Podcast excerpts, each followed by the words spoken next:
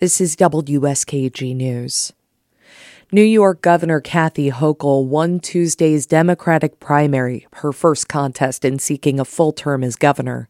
She'll face Long Island Congressman Lee Zeldin in the November election. Here's more from Karen DeWitt.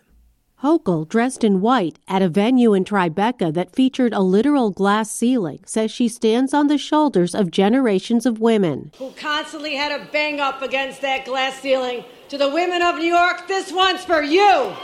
Hochul beat back challenges from New York City public advocate Jumaane Williams, a progressive and moderate Democrat, and Long Island Congressman Tom Suozzi. Neither candidate had much money compared to Hochul's multi-million dollar campaign fund or name recognition, and they failed to win significant support from voters. If Hochul wins in November, she'd be the first woman chosen by voters to ever hold the state's highest elected office. She replaced former Governor Andrew Cuomo when he resigned last August in a sexual harassment scandal. In the closing days of the campaign, she focused on defending abortion rights and approving gun safety measures, two issues of concern for Democratic voters. And she vowed to continue the fight, saying she won't let right wing extremists win. And making the world know that New York State is a safe harbor for America's women. You come here. Lieutenant Governor and former Congressman Antonio Delgado and Hochul's running mate also won over progressive candidate Ana Maria Archila and moderate Diana Reyna.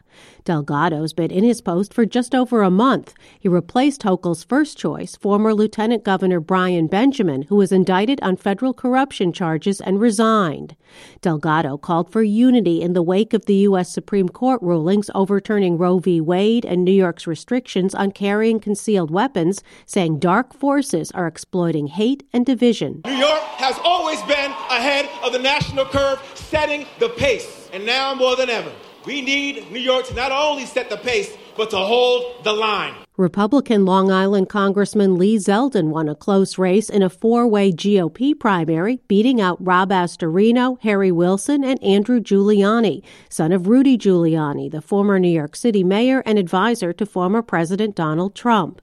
Zeldin says New York is at a breaking point and high costs and taxes have led to rising outmigration. He blamed Hochul for high crime rates, saying she sold out to the liberal wing of her party on issues like bail reform laws that ended many forms of cash bail.